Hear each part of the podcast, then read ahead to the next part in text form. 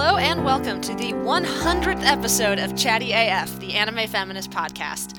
I'm Dee, the managing editor at AniFem. Uh, you can find all my writings on my blog, The Josei Next Door, and you can also hang out with me on Twitter at Josei Next Door. And I am joined today by a cadre of Chatty AF regulars, Caitlin, Chiaki, Peter, and Rye. Hi, I'm Caitlin. I am a uh, editor and writer for Anime Feminist as well as The Daily Dot, and I swear that someday I will continue to write for Heroine Problem. All right. Uh, hi, I'm Chiaki. Uh, I am currently speaking from my old office and am fun employed as a writer. Um, Hooray! Yes. I think. Congratulations. Question mark? Congratulations. Congrats! um, and I am currently moonlighting as a contributor for Hardwired Island, a minor plug right there for a cyberpunk tabletop game. Um, I'm also looking for a job. So you can find me at Chiaki747. It's a permanently locked account, but feel free to send me a request with a DM. Right, I'm uh, Peter Fobian. I'm an associate producer at Crunchyroll and a contributor and editor on Anime Feminist. Hey, I'm Vrai. I'm a freelancer. You can find uh, all the stuff I do. I retweet all my articles on my Twitter at WriterVrai, or you can find the other podcast I t- co-host at TrashPod. We uh, just recorded our first Patreon episode, dunking relentlessly on James Franco, so that was fun. Oh, fun. I love to dunk on James Franco. Cause he sucks. Yeah. Yeah, my sister went to UCLA concurrently with him. Oh no, I'm sorry. Well, we're not dunking on James Franco today. Uh, today we are celebrating our 100th episode spectacular by finally, finally tackling that modern cult classic, the shoujo anime film Jupiter Ascending. Now, the reason we picked this is uh, Caitlin and I have been wanting to cover it for a while. The 100th episode seemed like a perfect excuse. Um, it's pretty rare to see a shoujo, debatably josei sci-fi series like this. Um, I mean, there's Please Save My Earth, but I don't want to be angry for a full hour, and I don't think y'all do either. I hate So it so much. let's talk about something fun instead. So, for folks at home, a little bit of background on this film. It is a space opera. It was released in winter of 2015. It is directed by Lana and Lily Wachowski, um, often just collectively known as the Wachowskis. Uh, they are two of Hollywood's three premier anime directors, along with, of course, Guillermo del Toro. Uh, they have uh, dabbled in films like the comic adaptation V for Vendetta, but I think they're best known for their anime movies, such as The Matrix, a standalone sci fi movie that definitely didn't have any sequels, and their uh, reboot of Speed Racer that they did in the mid aughts, I believe. So, uh, that is kind of just a quick overview of Jupiter Ascending. It did not do well in the box office, but uh, has sort of quietly gained a little bit of a cult following uh, over the years since it was released. It's been getting reassessed. Um, I've I've looked around the internet, and there are definitely uh, people saying that like, hey, we should revisit this movie because it's actually kind of amazing. Yeah, and we're gonna get into get into the um, all the amazingness of this film in a little bit. Um, but first, folks at home, obviously we're gonna spoil the whole film for you. Uh, that's usually how these retrospectives go. Quick plot synopsis, just as kind of a refresher course for folks at home who maybe haven't seen it in a while. Um, this is the story of Jupiter Jones, a Russian American. Uh, I guess, child of an immigrant since she was born on the way to the U.S.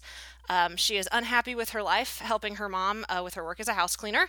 Uh, her life is upended when aliens suddenly start trying to murder her. Uh, but thankfully, she is rescued by Channing Potatum, an air rollerblading space wolf man, who tells her she's being hunted by the Abraxas siblings. They are Kalique, Titus, and Academy Award winner Eddie Redmayne. Professional douchebag Eddie Redmayne. Uh, and she is is amazing in this film. Um, but we find out that this is happening because she is the reincarnated version of their mom. Yes, really. The story unravels from there as Jupiter bounces between the Abraxas siblings and a group of space cops who are actually pretty cool.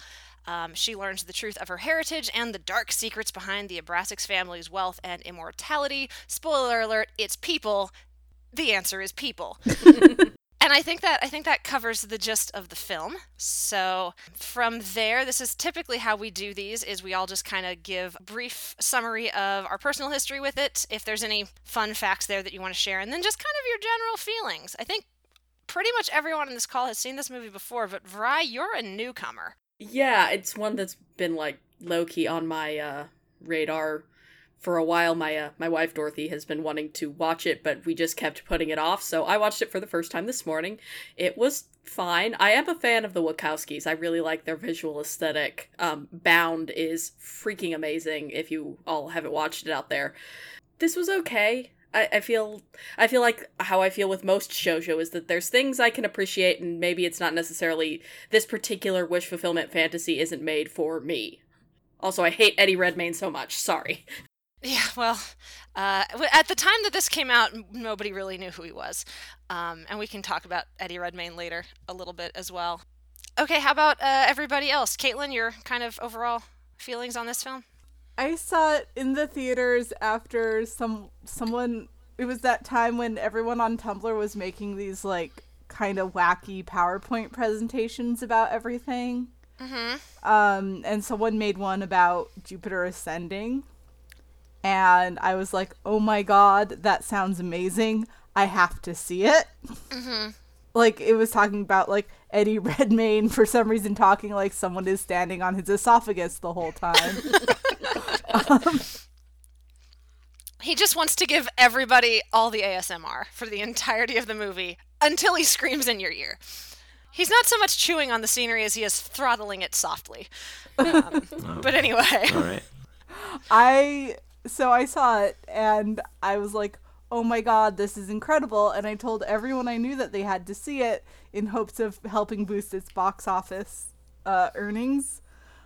Unfortunately, I'm not sure how well I co- accomplished that because it is considered a flop. You know, it's just sort of uh, always been this is incredible. This is like something two 15 year old girls scribbled in their journal, taking turns telling the story to each other, which I have a suspicious suspicion it might actually have been.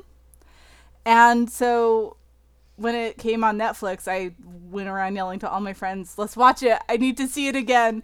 Oh my god, this movie is the best!" Um, and so I've watched it twice since it was came out on Netflix, like a month ago. Excellent. And every every time I do, I understand a little bit more of the actual plot and what's going on. Uh, so yeah, that is uh, my my relationship with Jupiter Ascending. Very good. Uh, Peter, how about you? Um, I honestly, I've watched it once before, but I could not tell you where, like when, or even how I watched it.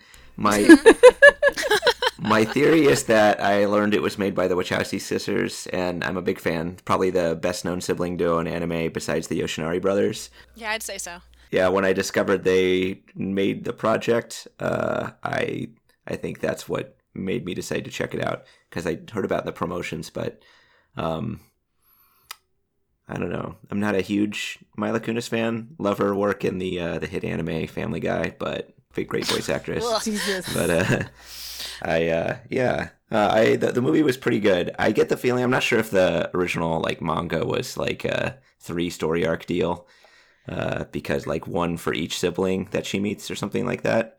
It does have a very and then and then and then sort of Yeah, pacing. like a three Yeah. arc structure, one for each sibling. Um, so it felt like a trilogy. Uh, so I, I thought uh, this structure of the movie was very interesting the first time I watched it, and I think I appreciated it more this time. So I'm glad I rewatched.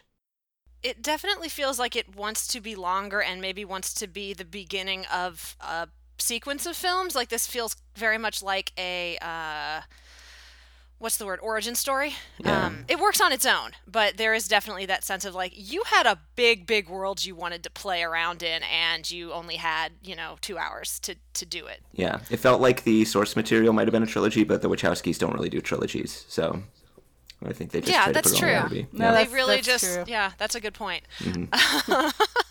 Uh, so I did not watch this in the theaters. That's for certain. I can't remember exactly when I watched it. I know it was on DVD at the behest of a friend of mine who said, "This is the worst film ever. You have to watch it with me."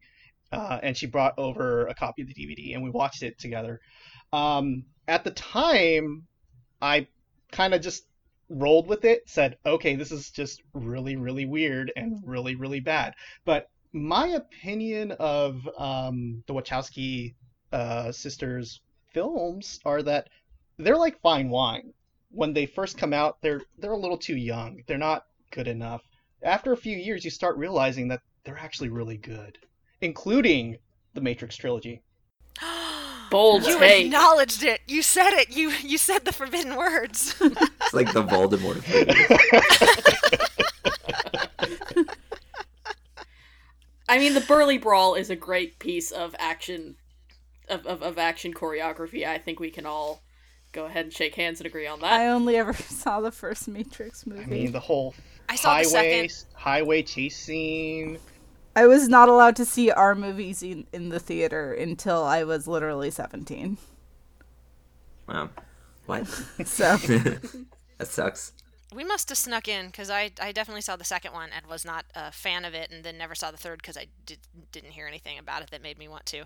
Um, so it is it is completely unfair of me to to trash to rag on the the other two Matrix films when I haven't even seen the Wow. third one. oh no, I I've mostly seen the just third did it. one. I can confirm it's bad. Okay, I mostly just did it as a goof. um, so, folks at home, uh, I hope no offense was taken if you if you genuinely and sincerely love the trilogy. Like, power to you. I'll, I'll catch you up. Neo is Jesus Christ. You're Oh, well, yeah. I mean, I knew that. oh, fine. fuck. I didn't know that. No, I knew that. Um, yeah. So, just uh, before we jump into the conversation, just a quick word on my end, mostly because I want to give a shout out to the article that got me into this film. Um, this was not even on my radar. And then uh, Sam Maggs, who was writing for the Mary Sue at the time, wrote a review of it that was called Jupiter Ascending is the worst movie ever. Go see it immediately. And the review is inspired and hysterical. And I'm mentioning it partly so I can link to it in, uh, in the show notes. Um, and I read it and turned to my friend and was like, okay, well, clearly we have to go see this movie this weekend. And so, of course, we did, and we had a great time, and we've been uh, plugging it to our friends ever since. Um, it is not my favorite anime film, that's Spirited Away, um, but it is up there. Surprisingly high on the list. I try to. I think I've watched it about once a year since it came out. I own it on Blu-ray. It's one of the only movies. I think it's it and the Muppets are the only movies I bought on Blu-ray in the last like four years. We are Um, not including. A selection. not including sorry not including uh, i guess there's a couple other anime films because i got liz and the bluebird recently but um, uh, i don't buy a lot of blu-rays that aren't like anime television series is kind of the point i'm getting at there uh, but i bought this one so i could watch it whenever i wanted to because that's how much i enjoyed it. Um, it is definitely my favorite bad anime film and i'm putting bad in a lot of air quotes because i think we have to discuss that later uh, in, in more detail. Um, uh, which, Rye, you kind of touched on this a little bit earlier that um, you said you weren't sure if you were quite the audience for this particular uh, power fantasy, but I think that's probably a good place to start with the conversation about uh, Jupiter Ascending as this uh, sort of shojo slash josei. Again, I'm kind of keeping it in sort of a fuzzy area there. well, what kind of kept me at arm's length about it is just that me personally, ha- the whole secret princess, you know, secret royalty thing has never been a fantasy that appealed to me, even as a kid. Like I was always uh, very anxious in a way that didn't let me indulge in in kind of that that sort of wish fulfillment. Um, and, and also, like, I could be a dick and get into the whole thing of, like, genetic predisposition towards greatness is kind of a terrible thing, but I won't. I actually, that might be an interesting point to talk about later because, God, maybe we'll just talk about it now. Screw it. Who cares? There's no structure to this conversation. Um, because the film does have these very intense kind of anti-capitalist, anti-nobility uh, overtones. I'm not even sure. It's overtones suggest that it's like there but not shouting it in your face, and it is shouting it in your face. Mhm. Uh, it's Oh. trumpets. Um, about like I mean the villains are these siblings who are literally remaining young and rich by like murdering uh, the quote unquote lesser classes, you know, people who are less powerful than them. Academy Award winner Eddie Redmayne has, which is how I'm going to refer to him Carry every on. time I refer to him is uh, he has that whole speech about like humanity being a peri- pyramid and some lives are just worth less than others and you know jupiter is standing up to that and kind of like um, fighting back against the man. Uh, but it does kind of undercut that by the fact that she is a princess and continues to own the earth when the story is over.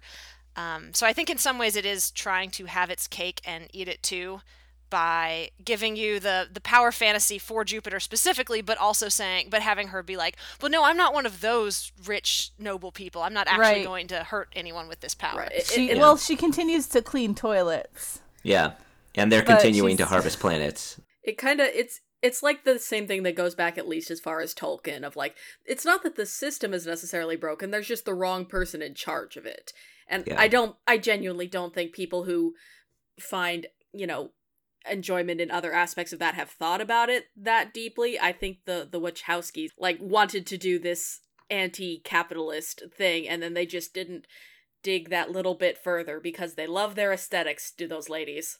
And th- that's part of the reason why I almost wonder if this wasn't set up to be if there wasn't the thought of like this we're going to have more film set in this universe because first of all there's a lot of like backstory and other side characters who swoop in and out and feel like they could be more important later down the line but also because none of the Abraxas well other than Academy Award winner Eddie Redmayne the Abraxases survive and continue to own planets um, and so it kind of feels like maybe there was more story there where they were going to address that, or maybe that's just wishful thinking on my part. At least one of them is definitely evil too, like super evil. Yeah. It's hard to tell Well- with the sister, but Oh, oh, you're ta- oh Oedipal fuckboy? Yeah, he's Yeah, yeah, definitely yeah. evil. Yeah. I mean, let's be real. Like, the main reason she enjoys the princess angle at the end is not because she actually wants to own the earth, but rather because it turns her on hearing uh, Channing Tatum call her Your Majesty. which is very good True. Yeah, can't fault her for that. Also, I, I can't believe you forgot to mention that her boyfriend is in fact a half albino werewolf half albino. with angel wings. Runts of the litter. Hey, well, he doesn't get his angel wings until the end. That's Yeah. I couldn't mention that are at the early going. So middle school. I'm kind of glad he got him because honestly, like a lot of people have tried to make hover boots cool, and I don't think anyone has succeeded. So now he can just fly. I love the I love the space rollerblading. I, I kind um, of do too, actually. I love honestly like I love rollerblading in any context. I loved it in Code Geass. Uh, I loved it when it briefly showed up in Promare, and I loved it in Jupiter Ascending. but yes, Channing Tatum is a like, and this is why I'm like, this feels like something scribbled into a 15 year old girl's notebook. Half albino werewolf. Runts with of the litter. Runt of the litter. One so man he's wolf pack. He's searching for his pack. He's so sad. He's a lone wolf, you might say. and he doesn't really have a personality. Like, Not really. No. Uh, he's that's why I called him Channing Potato. Uh, he's not. He's pretty much just there because to be shirtless a lot. Um, and listen, that's not great. That's not a great way to, to deal with a character. Uh, that that's objectification. But there is something kind of refreshing about seeing it with a dude in a fantasy sci-fi epic rather than uh, a lady love interest. So Did you know that he didn't close his mouth once in the entire movie? Are you keeping track? Okay, and there's a reason, not a narrative one, but he could not close his mouth because of the prosthetic he had in his jaw to make him look more like a canine. It prevented him from fully closing his mouth. that's why he always looks vaguely startled. Yes. kind of dumbfounded. Mm-hmm. Mm-hmm. I I do kind of agree with you. Right, it's it's fun because I enjoyed this movie for the fact that it it is this very specific kind of female power fantasy. It is not mine. I'm also not a kid who ever like dreamed of being a princess or you know having a having a shirtless wolf man uh, sweep me off my feet. Um, but I appreciate it being in this big Hollywood blockbuster anime film because that is really rare and it's done with so much sincerity. Um, one one little note I made because I like the way Jupiter is also kind of cynical and doesn't really believe in the fairy tales. Um, you know, she starts the story with this line about like what a bunch of bullshit, basically. Um, and the story is kind of it feels like a fairy tale for tired millennials in some ways where it's like we know it's it, these these stories are fantastical and kind of silly and don't really happen in the real world but like you can indulge in it a little bit which is why I do like that she kind of goes back to her real life at the end but is also up on a up on the Sears Tower rollerblading with her wolf angel boyfriend um Oh yeah, the sincerity of the film is the best thing about it. Like it's very sweet and I don't begrudge it at all. Although I do think it's kind of glaring that the fact that first of all, let me throw out is this movie an isekai because they go to space and she can't get home. Is space not another world? Well, Yeah. that's that's some. Hmm. That uh, I'm not. I have that argument with Jared all the time. not about this specifically, but like about like anything. So I'm not sure if I want to get into it today. Yeah. I was already dreading the conversations next season of whether Welcome to Demon School or Iruma-kun is an isekai because he goes to hell. Is Doctor Stone an isekai? Oh, God. It it follows the pattern of like your 90s shojo isekai, I Yeah. think, very much. Sure. And, Yes, you it know, does. uh, a seemingly normal girl is whisked away to another world where she's special and has to go through a lot of trials and comes to realize her own power and wield it and then returns home, uh, uh, you know, grown up and more mature and ready to face ready to face reality. Uh, that's also sort of a standard quest narrative, so I'm I'm hesitant to say this is an isekai. I think they're all uh, building off of the same genre, but you can I Jupiter Ascending you can definitely feel those elements of the 90s shojo isekai genre within it, laced within it. That's definitely how I read it. Yeah, and and for me it made it sort of a little bit glaring that Jupiter's an adult. I feel like those narratives work a lot better when they are talking about characters, you know, going through that metaphor of puberty and becoming an adult whereas she is already you know, she, she has rep- she has responsibilities and stuff already. I'm I'm okay with it because I think you can I think her character is I mean uh, Mila Kunis is quite a bit older than I think Jupiter herself is supposed to be like 20 like pretty fresh out of high school was the sense I got Which like good for Mila Kunis being cast young for relatively young for uh her actual age.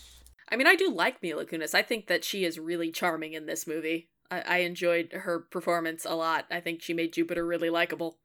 Yeah, I wanted to ask how uh, how people thought of Jupiter as a protagonist because she does she has a very slow burn uh, sort of coming of age arc here. I think where she does sort of get bounced around a lot in the early going. But uh, how how do people generally like her?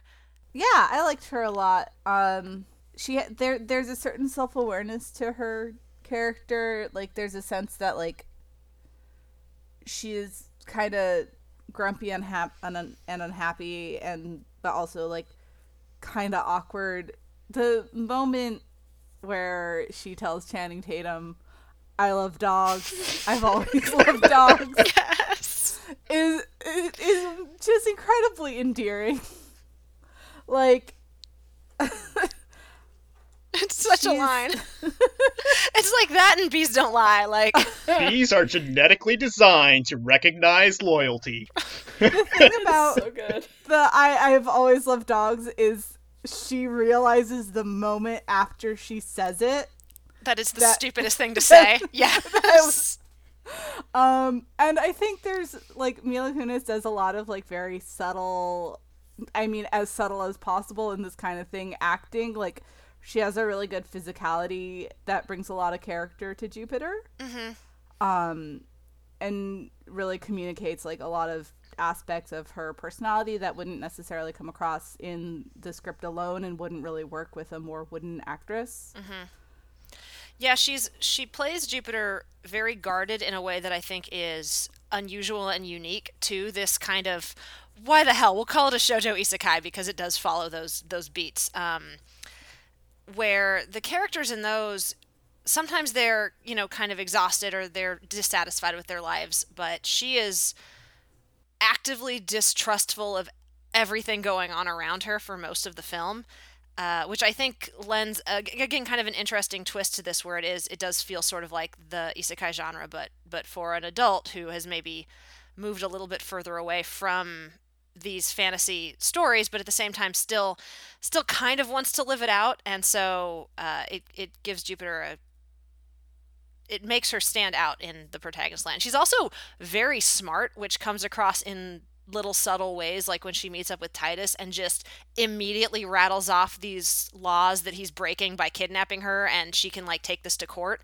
And it's like, when did you have time to read their entire legal system? Because that is impressive. I guess it was when she was. line. Yeah, I was gonna say it was while she was in bureaucratic hell. Yeah. That that was such a weird sequence. No, it's No. the It just best I. I No, No, appreciate. I, I loved it, but it was like, am I in Hitchhiker's Guide suddenly? Like it's like for ten movies, or ten minutes in the movie, you're they just are like have to go to the Hitchhiker's Guide universe. Well, Terry Gilliam is in there as a cameo, so Yeah, yeah, yeah. Yes. I guess so. But that was I don't know. I, it just seemed uh, very tongue in cheek for the kind of very like brooding seriousness of the rest of the movie, outside of the kind of really bizarre shoujo tropes. Yeah it definitely it it feeds into some of the film's um you know kind of it's again it has this very unsubtle undercurrent of uh like anti-capitalism and uh anti like the hierarchical structures and stuff and so sticking in this bureaucracy uh, is kind of a fun little tongue-in-cheek parody of some of those elements i think. Uh i it, it is it kind of comes out of left field but it's very enjoyable. I do like I I again I think it, it's a testament to Mila Kunis's performances that I don't get annoyed with Jupiter as a character, but I did get a little bit annoyed that the plot forces her to essentially be reactive for mm, eighty percent of the film. Yeah. Again, that's why to me it, it feels like an origin story almost. Yeah. Um, the the the amount of time it takes for her to. But again, that's very common in this genre. I mean, you think about Yeah. a character like Miaka. It takes her a long time before she's finally she finally stands up and like wields the power of Suzaku. Spoilers, I guess. Sorry, folks Yeah. at home. it's like the protagonist tends to be reactive because she's thrown into this new situation where she doesn't know what the fuck is happening around her. And then once she's like the climax is her learning to be active because she has finally found her footing and she has found within this situation the power that she needs and like it is the finding of the power that is um the big climax the big climactic moment Yeah. And the story does some some pretty uh kind of clever things in gradually moving Jupiter in that direction. Um there's throughout the film, especially in the early going, there's these threats of bodily control like um the lady Jupiter's cleaning house for gets attacked while she's in her underwear. Jupiter gets attacked while she's in a hospital gown. Uh, Jupiter's clo- people keep changing her clothes while she's unconscious. Uh, and when the moment when she says, I would like to change into something more practical than this stupid dress by myself while I'm awake, uh, is right before she claims her title. And it's from that moment on where she slowly starts to gain power. And then she's, and then like the next step of that is like figuring out who she is as opposed to this reincarnated mom that everybody wants her to be um, and like what's really important to her, which is you know her family uh, back home who become under threat. But I liked the way the series um, drew in these elements of.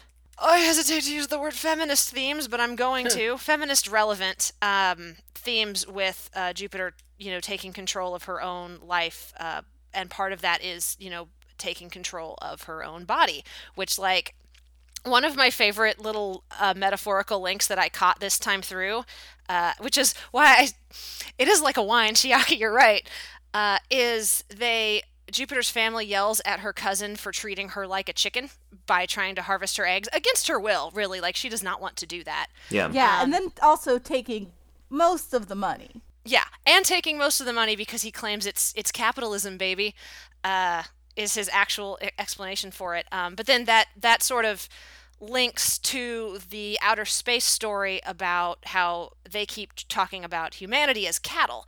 And so, this kind of dehumanization of people and thinking of them as a resource, and the way it kind of connects to Jupiter's story both just as a human on earth and then also like as a a woman trying to find power in Chicago is it's it's not that's like one of the elements that isn't overt and it's actually pretty well done so I like that part. Yeah, Yeah. totally. And there's definitely some potent. Uh, th- there's definitely something potent about the fact that uh, you know these two trans filmmakers have put a lot of importance on the uh, the on clothes and the ability to choose one's clothes.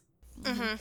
i think jupiter might also actually be stateless like she was born in transit to the united states with on international waters. as an illegal like as an illegal immigrant so sh- she might actually not legally exist which would also ex- like that and the cynicism, would also explain why she is primarily reactive because she doesn't have a lot of power within her family or you know you've heard how her not just her shitty cousin but like how like the rest of her family talks to her. Um you know so she is she's not even using her own name to donate eggs which like as someone who started on that process is not really feasible but that's okay. Um and uh yeah so like it makes sense that she's m- primarily a reactive person um both thematically and within the universe. Plus, it makes the moment when she finally uh, beats Academy Award winner Eddie Redmayne with a uh, with an iron pole and A shouts, pipe. "I'm not your a space pipe." Thank you, and shouts, "I'm not your damn mother." Yeah. It's so good. it makes that moment very satisfying. And then, of course, she gets rescued by her angel wolfman one last time because uh, this movie very much it it is towing the line between that kind of like the fantasy of like having someone who will care about you and sweep you off your feet and look after you but also being able to you know wield your own power and kick your own ass when you need to uh, i'm not sure how successfully it toes that line all the time because she does get rescued by channing potatum a lot A lot. Yeah, the uh, the hostage sequence and the wedding sequence. I remember thinking just like this feel this is like the same the same thing all over again. It's like her uh, about to make a really bad decision, maybe, and uh, Channing Tatum flying a spaceship through some sort of space storm, and will he make it in time? yeah but that wedding dress Oh yeah, that was that was sick. I love the set design and costuming. Well, and there's a the the big the key difference there to me is well both times she doesn't know he's coming for her. So she really does think she's all alone in both those scenes. The big difference for me is the wedding scene gets interrupted and that's why she stops. The scene with Academy Award winner Eddie Redmayne is she says no, fuck you, I'm not doing this. Um so that is that's a big to me that's a big jump for her character for her to make a decision and go, you know what? You guys keep screwing me over. There's no reason I should trust you. And also, like, the entirety of Earth's population is on the line. So uh, I have to make the I have to make a call for the the greater good. Yeah, especially versus her family, who hadn't really been established as sympathetic characters yet. It I is- sympathize with her mom just by virtue of Her tragic backstory. Right. yeah she just seems so tired. Everyone else, though. It is weird that her mom isn't a more prominent character. Yeah. Mhm. Yeah, when her family was captured, I, I, I, very cynically thought like, oh, oh, oh well. they didn't really. You never got a scene where they were like nice to her. The only time they ever got upset or felt anything on her behalf, I think, was the harvesting thing. Um, and it seemed like they were just more angry at her brother, and the, the reasons weren't quite clear. I, I wasn't sure what her relationship with her family was at that point until the very last scene where she goes throughout her normal day and then they say happy birthday to her and is like oh no they they she actually does have an okay relationship with most of her family except for her shitty was it brother cousin, Cousin. Cousin. whoever that Oh, asshole yeah. was yeah yeah and her uncle her tells who tells her that guys don't like it when girls are smart Yeah. Yeah. Yeah, the men in her family suck. The men in her family suck, and the women in her family are tired. Mhm. is kind of the the general dynamic that we get from them. well it seems like they're the ones who are working and i don't know what the guys are doing I think the guys are also doing the same thing. Just the the women in the family have their own jobs to do because you know you have that whole exchange about oh I'll give that guy the house instead then right mm-hmm. okay um i was expecting something to tie into her father being killed yeah At that some that- point. there would, i thought her father was going to be special or something because he had that space connection but he really was just no just a, a guy. act of Yeah. violence yeah wow Well, moms get fridged at the beginning of stories all the time, so this time That's the dad true. got yeah, fridged. yeah, yeah. true. That's fine. I did want to, since we mentioned it very briefly, I did want to touch on how great, like, visually the movie was. The like set design and costuming and everything. So it is really hard to do space opera, and space opera is like one of my favorite genres. So when somebody can really kind of like capture that tone, which I think the movie really did well with its like horrifying, like galactic capitalist hellscape and all of this like excess uh, and all the the like robot handmaiden things and the crazy dresses and stuff. I really felt it felt like a space opera. Well, and I guess the whole organization, like the whole idea of harvesting planets so that people can live for fourteen thousand years and continue to push all wealth upward and stuff was a it's a good uh, like higher concept for a space opera too. So from that standpoint, this was based on a book series, right? No. No, it wasn't. pretty It was sure straight from the Wachowskis. It's an original I'm piece. pretty yeah. sure this is Damn. straight from their brains. Yeah. I, Oh, very good. I, I, I was gonna say this a little earlier. Like, I, I feel like w- since the Wachowskis came out as trans, like it almost feels like it's their sort of retake of the Matrix. Matrix in a sense. hmm Want to go into that a little bit more? I think that's a really neat idea. Yeah, like you, you have the same sort of similar concept of hu- the human population is essentially cattle for this unseen enemy or this unseen force um, that just basically chews out the entire you know civilization of Earth without really blinking an eye. Uh, ultimately, but then you have the chosen one. So in the Matrix, you have Neo, but here you have Jupiter. Um, the key difference here is that Jupiter is a woman, and she is taking on this sort of the one mentality in a entirely different frame of reference. And that, I guess, kind of feels like a letdown as well, in a sense, because as you guys have said, it's a very reactive story, whereas in the Matrix, it's more Neo is given the option of become taking the reins a lot more sooner and is pushed to take reins rather than be forced to constantly adapt. Yeah, actually, uh, if I can piggyback off of that a little, I, I wonder if maybe it's because I think you're right. There's a lot of similar themes. Um, I wonder if it's something to do with like you know everyone and their dog has talked about the Matrix as a metaphor for, uh, trans coming out and Neo and all that. Whereas, I wonder if Jupiter Ascending is kind of their chance now that they're out to kind of live out in a big budget all those cool girl adolescent wish fulfillment fantasies that they weren't allowed to have before Fair. but like big Yeah, no, I, I, I 100% agree, and that's why I say that it feels like something scribbled into a 15 year old girl's notebook. Is like this is the Wachowskis making the really female oriented narrative that they always like wanted to make. Um, I definitely got that sense. Uh, I 100% agree. Yeah, I love that, and I, I think you can definitely see that in the story. Can I talk about one scene that absolutely didn't make sense though? Which one? sure Which scene? Just one? The the that like I mean yeah I was gonna I was gonna preface this by saying like a lot of weird stuff happened in this movie but the only time I said like wait what the fuck uh, out loud uh, was when the aliens attacked Catherine Dunley and she was in the closet so she takes a picture it makes a noise or then gets a phone call makes a noise the aliens see her in the closet attack her and then it just cuts to Catherine waking up and Mila Kunis is still in the closet fully awake and it's like what happened to the aliens can someone tell me? Did I miss something? They She got her- memory. She got her memory wiped. Okay, why didn't they? What the fuck happened? like, why, why? Where did the aliens go? Why did they just leave instead of finishing what they were doing?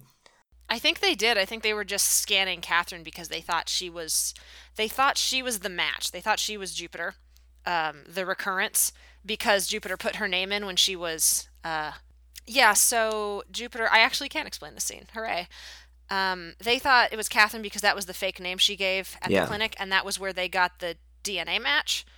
Um, and so they were checking her to verify that it was her, and then it wasn't a match. And then their whole thing is like they don't want to cause attention on Earth, so they just wipe memories. They don't kill people. Ah, okay. 99.9% of the time, they don't want to murder anybody. Because that's good merchandise right there. Um, so they just wiped everybody's memory and then moved on. Um, And then just they, waited in the hospital for whoever had given the DNA sample to show up to donate the eggs. yeah, to figure out who had given that name. And Okay. then once they, then they, because then they tested her as soon as she came in, and they were like, yeah, it's a match. And that was when they were going to kill her. Oh, okay. Yeah, that seemed. Yeah. I guess like almost the same thing happened in the Matrix, where you're like, why didn't they just take Neo there?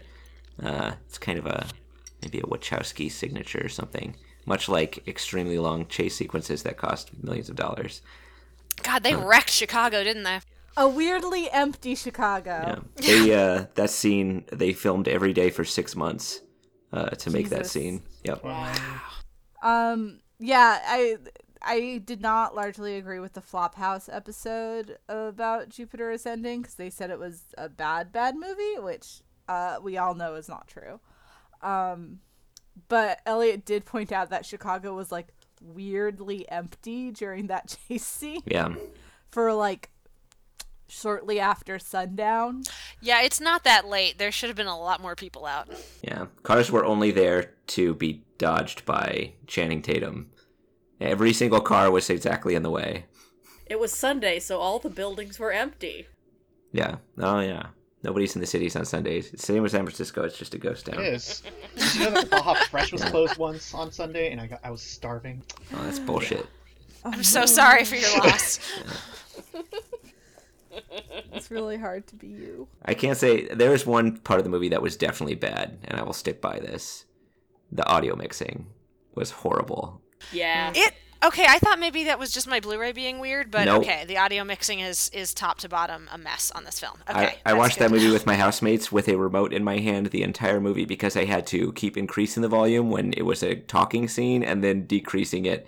And sometimes they switch back and forth like eight times because somebody was fighting the same time people were talking. Uh, I don't know why they did that, especially with Eddie Redmayne. Like, I whatever you call the voice that he was doing, barely whispering, it, he was inaudible unless you turned it up almost all the way, and then an explosion would happen and you'd all go deaf. And then he'd This scream. is why I watch things subtitled, just as a matter of course. Yeah, yeah. Hard same. I did. I put subs on this time, which was the first time I'd done that, and I picked up some lines I'd never picked up before. So, Well, I typically watch my anime subtitled, so oh, I meant to ask if you guys watch this subbed or dubbed. yeah. we Gotta go with always subs. have subtitles on, but sometimes we watch subtitles on with the dub because playing Spot the Difference is fun. Oh yeah, Also- or not fun. Also, the Netflix subtitles, as per the course for Netflix, are a little bit poorly timed. Sometimes they take a minute to get on Mhm. screen. Yeah. That's true. Oh, that's annoying. I watched it. I watched my Blu-ray copy, so I didn't have that problem. Y'all should just get Blu-ray copies of Jupiter I really should.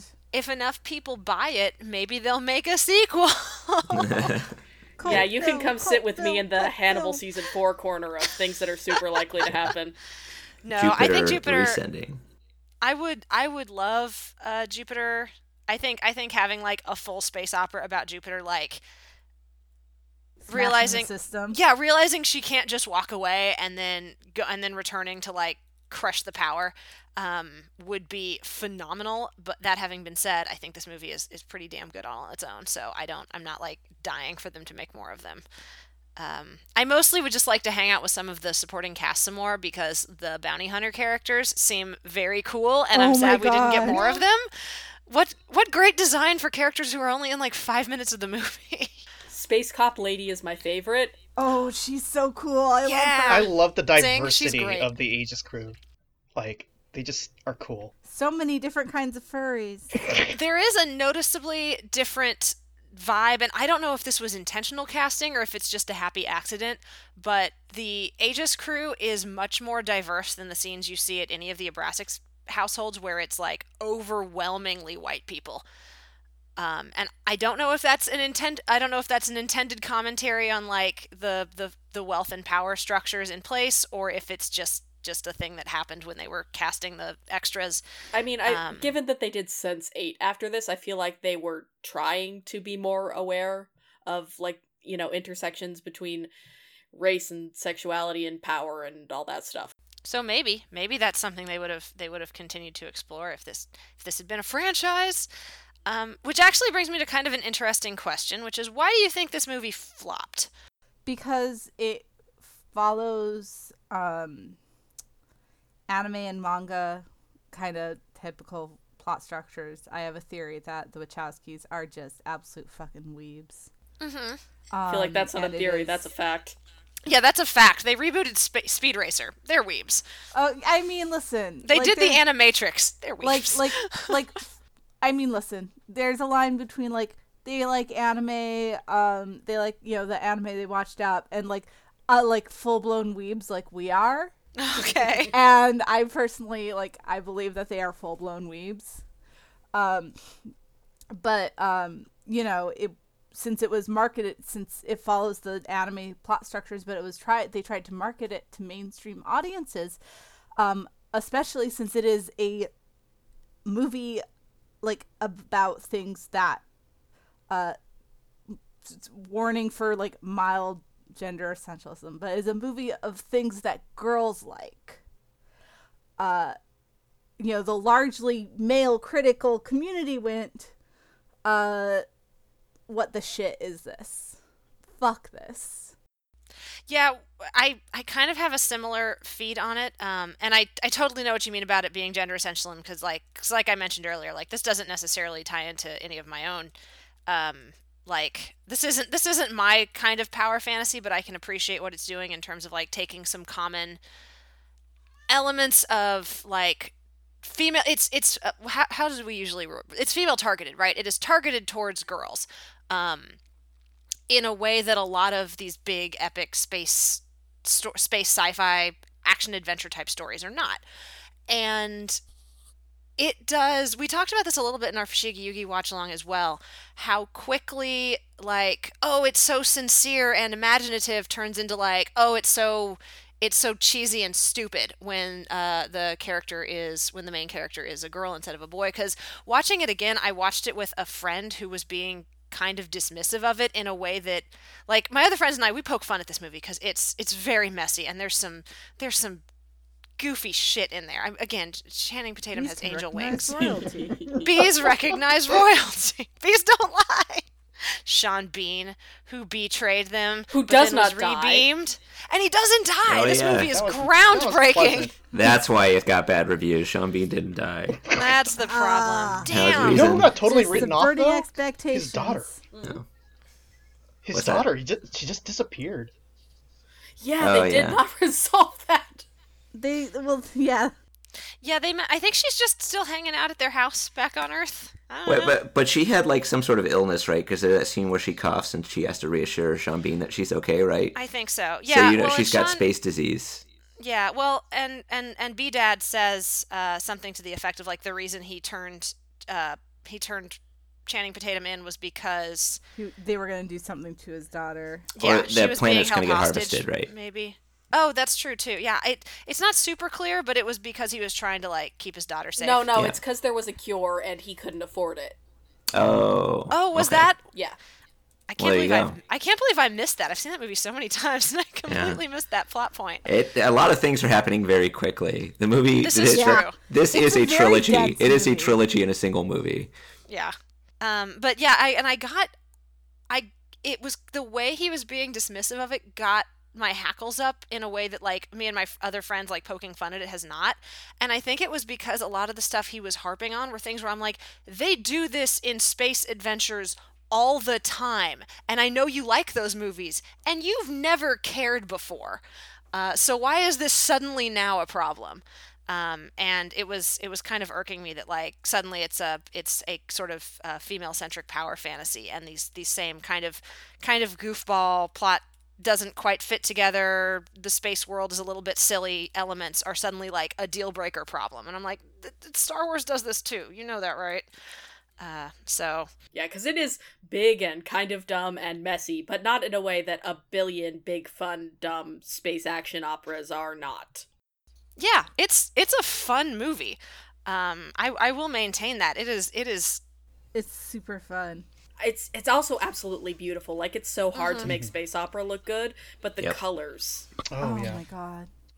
yeah each each scene kind of that this is one thing the next time i go through i want to pay closer attention to the art design because right towards the end of the movie i started to notice some stuff about like the way they were using color schemes and the design of each of the worlds as jupiter got closer to the truth as like the because like the early worlds like Kalique and uh fuckboy titus um are very opulent and lush and Kalique especially is like genuinely beautiful. Like it has kind of a grecian like villa feel to it. Um, and then you get to academy award winner eddie redmayne and i believe i described it as the capitalist cathedral. It's very stark all those like all the, that veneer of of, civ- of civilization has kind of been stripped away and it's like it's hell basically It looks kind Yeah. of like Anor Londo in Dark Souls, and that makes me laugh like a whole bunch. It's it's it's like a cathedral factory. It's um it and with like and and the inside is very hellish because it's all these reds and dark blacks and his room is like stark iron but with the kind of rose window sort of gothic um gothic designs to it. Uh, it's really, really well done, um, which is why I did have in my notes burn down the capitalist cathedral, Jupiter. Yeah, well, they, they definitely did that. yeah, yeah. they blew it up. Yep. It was great. Um, okay, so we actually are kind of coming up on the hour. Were there any other points you guys wanted to touch on before we sort of go into our, our final section here? It's it I I really do mean it when I say this movie kind of defies the good movie bad movie dichotomy like it is so goofy and like I laugh hysterically watching at it like all these insane lines but I love it like my love for it is not like remotely ironic. Um I fully sincerely love this movie even though it is kind of silly. And like if someone's like yeah but is jupiter ascending a good movie i'm i like i wouldn't have a real answer other than i love this movie It depends Yeah, on what you're it- looking for. It in a film. so it is so earnest, and I agree with you, Caitlin. I unironically really like love this movie. Um, and I realized that after watching it the first time, I was like, yeah, this isn't even just like a haha, it's so bad. It's like, no, I genuinely enjoy this film, uh, which is again, it's it's just it's so anime that that big sincere mess of of all these kind of overly ambitious ideas and and kind of power fantasy elements. Um, and last night, my roommate came out and was like, "Oh, what are you watching?" And I told him, and he said, "I've never seen it before." And I was like, "It's bad." And then I kind of hesitated. He was like, "I thought it was good." I was like, "It is good, but it's I can't explain it." right It's so charming to watch you all like come into my dumpster and like take a seat. this is how I feel all the time. as far like for me i i wanted to kind of wedge this in somewhere and i guess i'm gonna do it here but it's the same sense of appreciation i have for this other great anime uh, i love called lupin the third strange psychokinetic uh, strategy Oh my god. okay. Like- it's not it's a messy and not a great camp film. It's very campy. But at the same time like you appreciate it. Uh and you know I- the the main reason why i wanted to bring that film up was that you know um jupiter gets all this power and she just kind of lives with it without like really embracing that she has that power just kind of just like lupin. Except as a sex thing. Yeah. Yeah. She's the working man Cinderella. She becomes the princess, but you know continues to clean the floors. But it's it Yeah. you know it was just Make that money. It's just like the, the Lupin movie, where you know Lupin technically owns the whole Earth, and that's why he just takes liberties, um, playboying it up and never staying in one place or ever settling In down. a horrible white disco suit. Yeah, That that also sounds amazing. I was going to make an anime comparison, but not quite that one. uh, I was going to say it's like Shoji Kawamori trying to tackle Mo- Moto Hagio or something like that. I I feel like there are very few differences between Jupiter Ascending and Escaflowne, especially like the last third of Escaflowne, where literally everything ceases to make any sense whatsoever. It's because of feelings, Peter. But it it doesn't matter exactly. everything's beautiful. Ev- There are a lot of very powerful feelings, and and things are of questionable sense or, or narrative worth uh, all the time. But everybody likes Escaflowne, right? Don't think I've ever met somebody who watched Escaflowne and was lukewarm about it. Oh, you haven't been to my house. Okay, I'm sorry. I've Well, never met anyone who hated Escaflowne. I will say that. Yeah, yeah. Um, but it is no. I, I think Escaflowne is probably a pretty a, a very good comparison because and they even have similar story structures um, And endings. characters who are struggling to take control. Yeah, and endings to a point. Um, although Ju- Jupiter gets way more makeout sessions with her winged uh, love interest. Yeah. So good for her. I her. found my place in this new world. Guess I'll go back. Yeah, and I think that is why it is it resonates so well with anime fans is because anime is kind of I mean a- anime is a diverse uh Medium. medium, thank you. You're welcome. But anime is a very diverse medium, but by and large it is full of these very like wild messy sorts of stories. It's like Gundam Wing Like Gundam Wing is completely insane, honestly. Yeah, I, I know I know what you mean though because well, and like you said, there's there's anime can do pretty much anything, uh, as because it is a it is a huge medium that does lots of things. Um, but there's some there's there's a certain kind of story that I think you tend to think of as being like this is only found in anime, um, and it is these big bombastic, imaginative, usually messy, um, emotional, sincere stories. And Jupiter Ascending very much fits into that, uh, which is why I guess this is the part where we this is the part where we drop the bit a little bit and say it is it is a live action Hollywood film, but it is also anime, and that's kind of why we half jokingly, half sincerely re- have been referring to it as that this entire uh, podcast in a way that I think is more successful than a lot of live action anime adaptations um, that don't lean into that earnestness. Um, that's one of the reasons Detective Pikachu worked, is because it's so sincere So sweet that Um, movie. and energetic. Um, and I think this one falls into that category as well. And I, I hope the Wachowskis keep making live action anime, even if it does get panned by critics, because anime is just its own unique beast. Or Uh, canceled by Netflix or because can be. funding is hard. What if they made the I'm bitter Akira about movie? Sense8. I mean, I'd be interested in seeing that, but they're not. I don't remember who is. Taika Uh, Waititi. If Oh, okay, if you know what? But and it's been tabled. I'm st- Yeah. Yeah. I'm also interested in seeing that. Actually, I would be interested in seeing Waititi tackle uh, Akira. I feel like So- Waititi is another fairly anime live action director. That is true. Thor Ragnarok is the most anime of the Marvel films. That's an anime for me. That's you know what? That's what we'll do for episode 200. Is Thor Ragnarok? Hell yes. Great. I'm down. See you guys in two years. Amazing. I think that's maybe as good a note as any to uh, end on. So I will I will take us into the the final minutes here.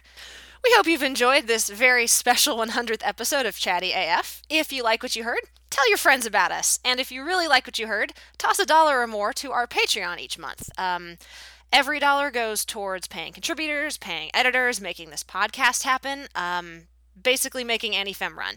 So we really appreciate uh, anything you can uh, send our way to help support the work we're doing here.